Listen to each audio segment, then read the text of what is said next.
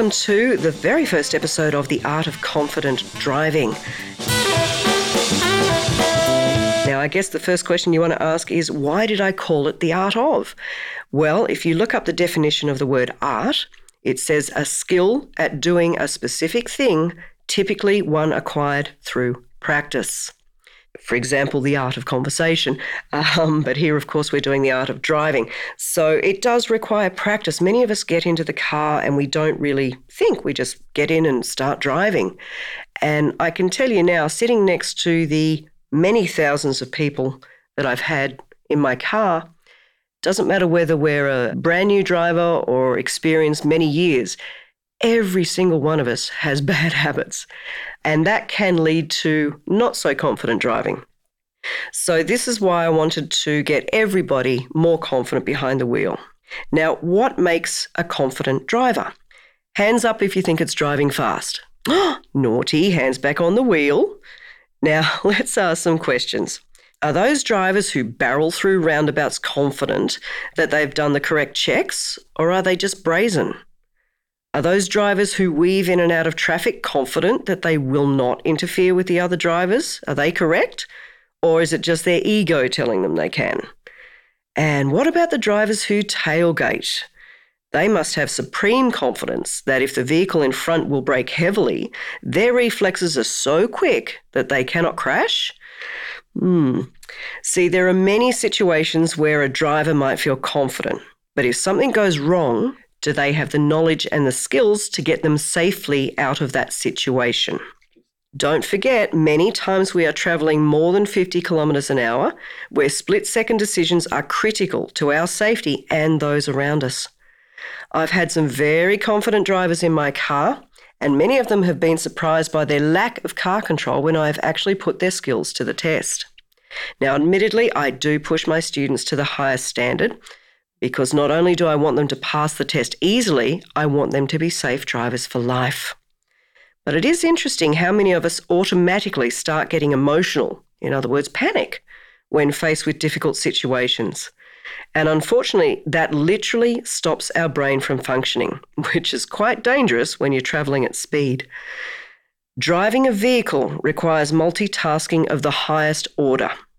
Yet many drivers don't give it the attention it requires, often resulting in getting shocked or having to take evasive manoeuvres to avoid a crash.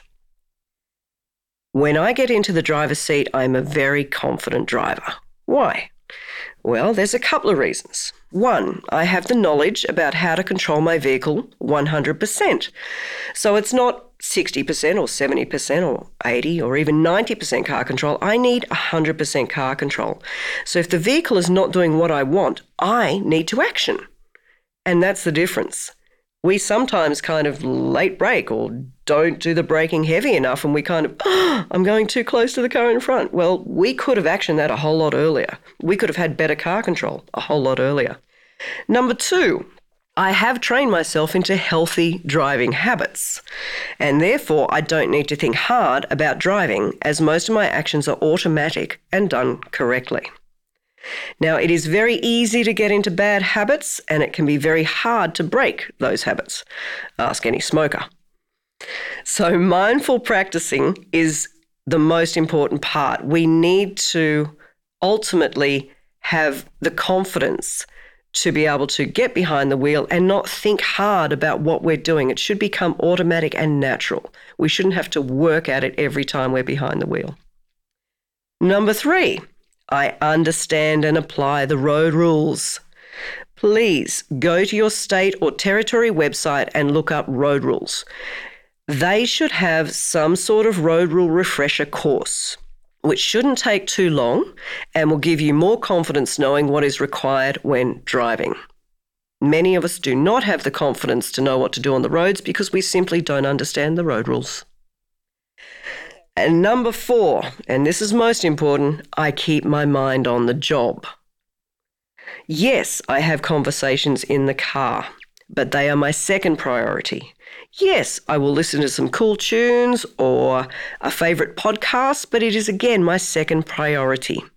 And many times I've had to hit the rewind button or ask my passenger to repeat what they said because I just didn't pay attention to what they were saying. And why? Because there was a situation that required my full attention when I was driving. Now, how many times have we travelled behind another car where the driver was obviously not paying attention to the job of driving? They seem incapable of keeping a constant speed, or they swerve in and out of their lanes. They often go through yellow or even red lights, and they can just brake and turn off to a side street with no warning to others because they nearly missed their turn. I'm sure you've all had examples of inattentive drivers. These drivers are not paying attention to the job of driving. Now, you can't be confident in any endeavour unless you pay your full attention to what you are doing. So what makes some drivers not confident? Even if they have their full driving licence, I've had many parents say, oh no, I won't take my son or my daughter on the freeway because I don't like driving on it. It scares me. Or I can't drive into the city because there's too much traffic. Or a running theme with driver education, I can't park my car. So whether it's parking in a in a car park on your ninety degree angles or whether it's the dreaded parallel reverse park, again, we don't have confidence. Now, why don't we have confidence? Because we don't have the knowledge and we haven't practiced what we are learning. So whether you need guidance with parking or merging on freeways, or if you've never been behind the wheel before, I will provide you with the knowledge and procedures to become a confident driver. Just promise me you'll always be mindful behind the wheel. All right, so you can get so many more lessons available through our podcast subscription. So please hit subscribe on your Apple device. We will be heading into the Android devices soon, so keep an eye out for that. You can always go to the website the art of confident driving dot com to get more information. And of course, I wish you all happy and safe driving. See you on the roads.